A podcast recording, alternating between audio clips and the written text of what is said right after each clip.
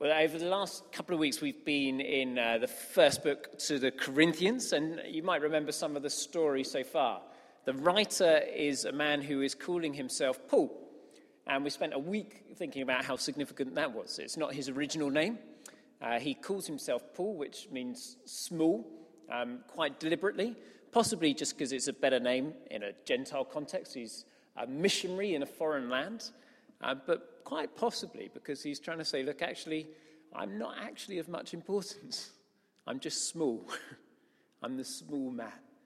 And he's gone to a place of staggering importance. Corinth is the place on the up, it's the Manchester of its day. It's, it's a place that really could have been nothing. It's not far to Athens down the road, a place of huge historical importance. But Corinth is a place just four miles wide with a port facing east and a port facing west. And you could park your boat one side, get some slaves to carry your stuff four miles, get out the other side, having visited a brothel or two on your way through, and carry on on your journey. And that's exactly what was going on in Corinth all the time, one of those new places. It's the sort of Channel 5 heyday. If they're going looking for someone to be on one of their latest programs, they would have popped into Corinth and whisk them out. Uh, Big Brother uh, candidates everywhere. so that's Corinth. Uh, and Paul's writing to them. He spent 18 months living with them. He loves them. Some of his closest friends are there. Prisca, um, little Priscilla, is one of his close friends there. Apollos gets taught there, and it's a place of great learning, excitement, entrepreneurship. And he spent a lot of his time there as a businessman, not accepting a salary, but making tents alongside his friends who became Christians, or as he called it, believers or followers in the way. And now we're going to get into the substance of what he's trying to do in this letter, his reason for writing. You might remember this isn't his first letter to the Corinthians, it's his second, but we don't have the first letter. So there's a conversation going on here, a dialogue going on that we're just catching in on. And I want to um, clock that there are three big questions which are really worth us thinking about as we try and work out what our calling and mission is here in London today. The first question is you've got to know what you're called to do. You want to know what your purpose is, what your raison d'etre is. What are you called to do? The second one is you've got to know who are you following and why. Who are you following and why? And the last one, you've got to know where you get the energy, the power, the grace to get the job done from. So, what have you been called to do? Who are you following? And where do you get the energy or power from to carry it through? And the first one uh, is from the end of this passage, and it's quite surprising. It's very surprising if you've grown up in church circles where you've been given pep talks sometimes from the end of Matthew's Gospel. Does anyone know how the end of Matthew's Gospel goes? I'm going to, stare at Jamie there on the back row. Uh, Jamie, how does Matthew's Gospel finish? Yeah, what does he say?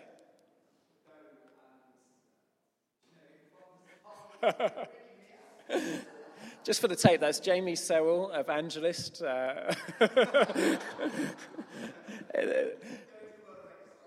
that's right. So go into the world and make disciples, baptizing them in the name of the Father, Son, and Holy Spirit. Um, and what's really fascinating here in this passage is that that is not what Paul considers to be his calling. Did you clock that as the reading went down? Look down at verses 13 through 17 for me. The Great Commission, this universal commission to go into the world, make disciples, baptizing them in the name of the Father, Son, and Holy Spirit. It's not Paul's calling. It's not Paul's calling, and he's an evangelist. Here, here, listen to this. Is Christ divided? Was Paul crucified for you? Were you baptized into the name of Paul? Small. I'm thankful that I did not baptize any of you except Crispus and Gaius so no one can say that you were baptized into my name. Oh, yes, I also baptized the household of Stephanas. Beyond that, I don't remember if I baptized anyone else.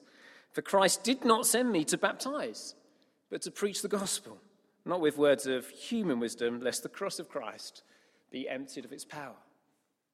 Just fascinating stuff going on there, isn't it?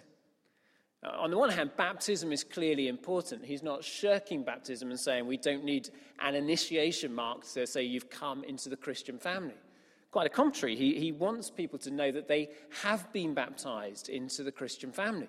He's clear that they need to be baptized, but what he's not clear about is that he has to do the baptizing. He wants to share the gospel, he wants to do this thing, but he's not just copying what's been passed on, even from the final words of Jesus. He's working out how to apply mission theory into his context, and here he's, he's clear that actually less is sometimes more. He's got a whole team of people, um, and he's worried that if he does everything the preaching, the baptizing, the discipling, the training, everything what are they going to latch onto? Is it going to be Jesus Christ, or is it going to be the small man? And because the small man is visible and tangible and has given them the words, they might well latch onto him. So he's like, No, I'm really glad that I didn't do the baptizing. I didn't try and do the whole Great Commission on my own. I wasn't trying to be a mini Messiah. Collectively, as a group, it's been wonderful that many of you have been baptized, so much so I can't even remember all the baptisms. so many of them. Did I baptize Stephanas' house? I can't remember. Probably some others as well. No idea. But there was a lot of baptisms and I didn't do most of it, so you can't hold on to me. Did you see what's happening underneath that? He's knowing what he's been called to do. What are you being called to do, Paul? I've been called to preach the gospel, to share the good news, to hold it out there for people. And how have you been called to preach the gospel, Paul? Well, not with words of human wisdom, but with the power of the cross of Christ.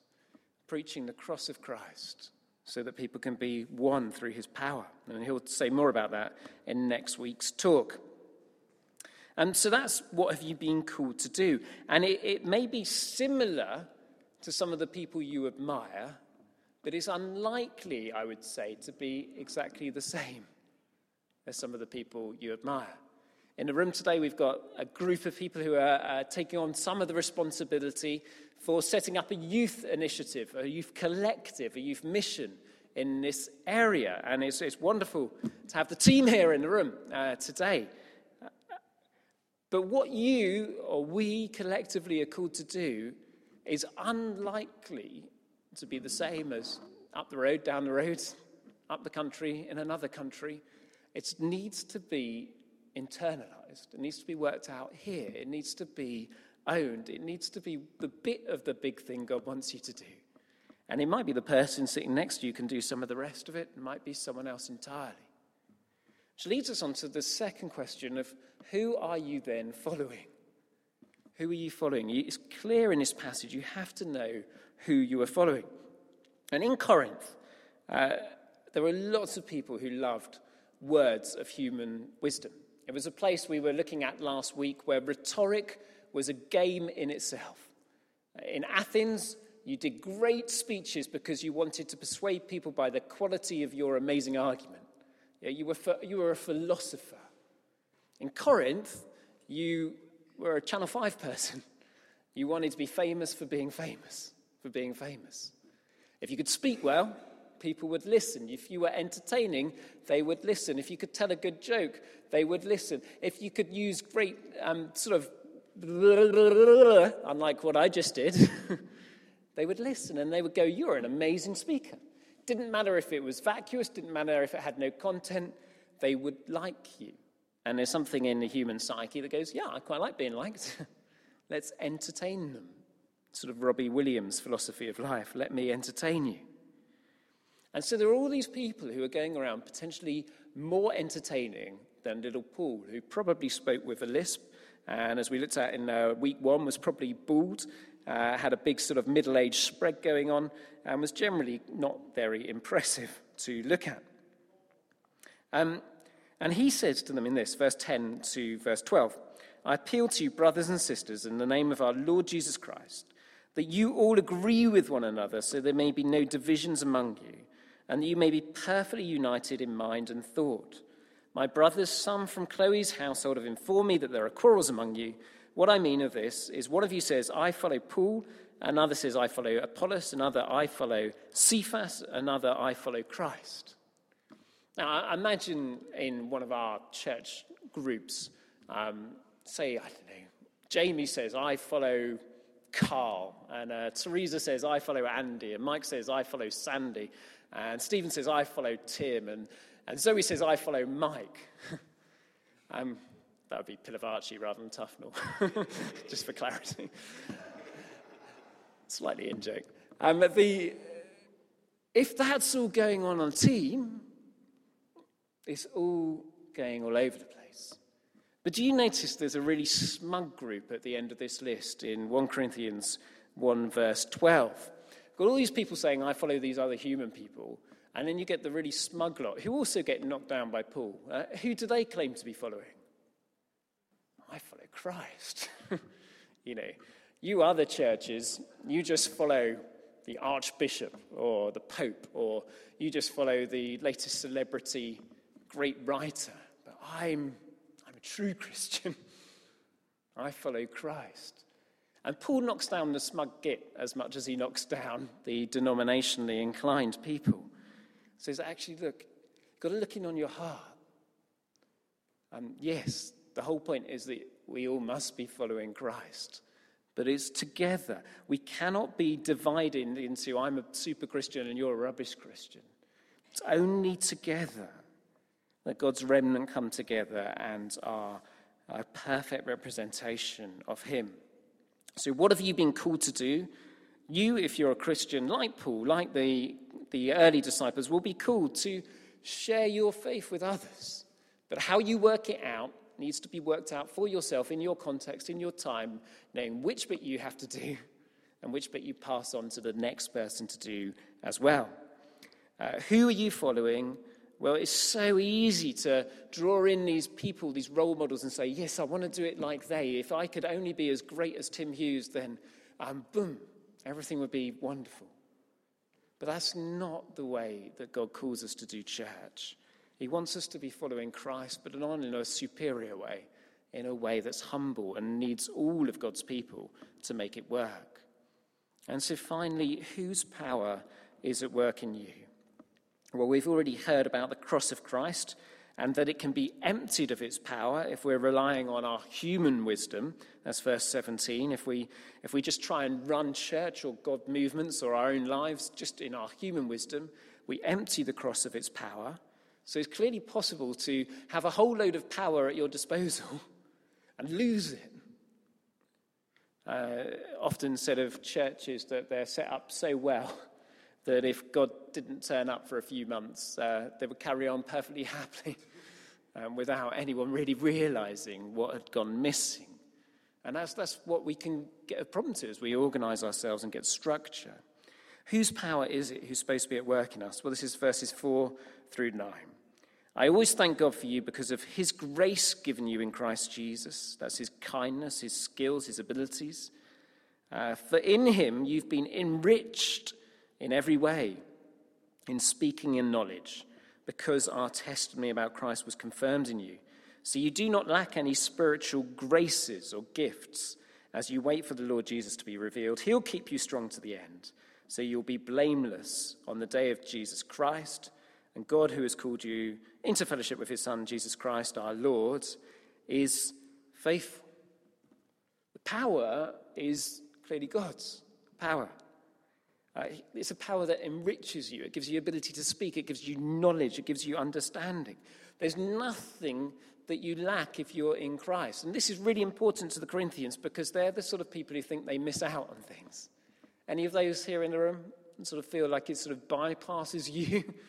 the, the other person near you gets it easily, um, but, but not sure if it's for me. Um, I, I don't know if I can hold on to it. And the problem with not having that confidence that it might be for you is it can make you susceptible to someone coming along and going, Yeah, no, you haven't really got it. But if you just come to my meeting, or if you just do this thing, or if only you knew how to worship like I do, then you would be up in a whole nother level, a whole nother plane. Yes, you're down here, um, but I'm up here. And if only you would follow me on my trajectory, boom. and drop the mic, then, then you'd be in the right place. And that is something Paul wants to just snap out of straight away. It's like, no, if you're a believer, you do not lack any spiritual grace from God. Later on, he's going to say, You were all baptized by one spirit into one body. You're all part of this thing. You all have equal opportunities of access into God's grace. You are His, you are believers, and you therefore can eagerly wait for Him to be revealed. Not as those who are like, oh, I'm not sure if I've got this, but no, I've got this because of what? Because I've got secret revelation, because I've got a great experience, because I went to a brilliant prayer meeting, because I'm part of the best church. No, because of Jesus. Because if you've got Jesus, you've got the whole package.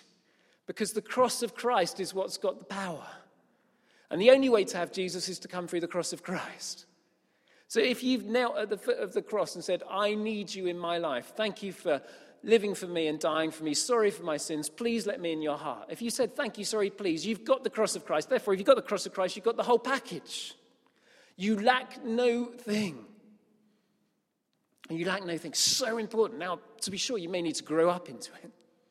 You may be immature in it. You may have only used small amounts of it. You may have neglected part of it and are in danger of losing out on the opportunity to use some of it because you've not put it into practice, but you basically have got the whole thing. Do you see? There's no two tier Christians in the Bible. There aren't super Christians and bad Christians. There aren't lay people and priests. There aren't um, charismatics and non charismatics. There aren't those who've been baptized in the Spirit and not been baptized in the Spirit. Everyone who can say Jesus Christ is Lord has been baptized into one spirit, into one body, according to the New Testament. There's no argument on that biblically. It's just there. You have it all. You do not lack anything. Maybe you need to grow into it. Maybe you need to experience more of God. There's always more that you can grow into, but you don't lack anything. And what is the power that's at work in you? It's a power that can keep you strong to the end, so you can be blameless on the day of our Lord Jesus Christ. You say, well, uh, how can I be kept strong to the end? When just this week I was looking at pornography, or I've been so jealous of someone else's life, or to be honest, I just want to give up sometimes, or I've seen such sadness this year, I don't even know if I can hold on to the prayers I've been praying. Or my husband's just not there for me, or I don't have what I needed in my life at this stage. How can I be kept strong to the end when I haven't got the resources in myself to stay strong? And that's gloriously answered in verse 9. How can you do all this? Well, quite possibly you can't. Quite possibly you can't. But God, who has called you into fellowship with his Son, Jesus Christ our Lord, is faithful. The faithful God who has called you is faithful. He's put you in relationship with Jesus. He's tied you into his family so that you are an adopted daughter or son on a par with Jesus. It's not that there's a natural son and then some lower down adopted children. You're on a par, you're in fellowship that means on a peer level with Jesus. What do you think God's going to do with Jesus for eternity? How do you think God's going to treat Jesus? Do you think he's going to turn his face away from him? Do you think he's going to ignore him or neglect him? Or is he going to raise him to the highest place? That at the name of Jesus, every knee tongue will bow down before him guess what? You're in fellowship with the Son. You are also going to be raised up with Jesus. And you, we, are going to judge angels. That's your destiny as a Christian. Is it not incredible? How are you going to get there? By trying harder, by working harder, by more discipline, or by a faithful God being faithful to you. Say, well, I'm not sure, probably a bit of both, Richard. There's some truth in that. But ask yourself this How did you become a Christian in the first place? How did you save yourself from where you were to where you are now? Was it your intellect that argued you into believing in Jesus? Was it your great moral virtue that raised you to new life? Was it your lovely, warm personality or the fact of your moral perfection that you'd never done anything wrong in your life, therefore you deserve to be added into the fellowship of being on a par with Jesus Christ? Was it any of those things that got you through the door in the first place? Or was it Him dying for you when you couldn't save yourself?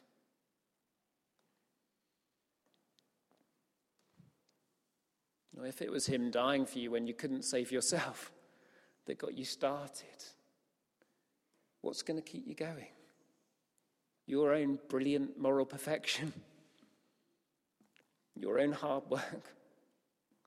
Your own amazing resilience? Or His amazing grace?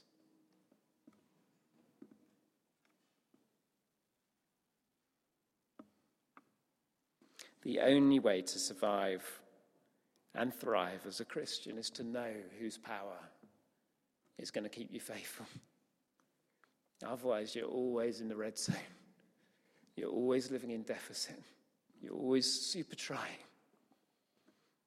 The only way to follow right as a Christian is to bypass the person in front of you and know how to go to headquarters not rely on the person next to you to support or sustain your spiritual life, but know how to go straight to Christ and then support those around you as they support you as well.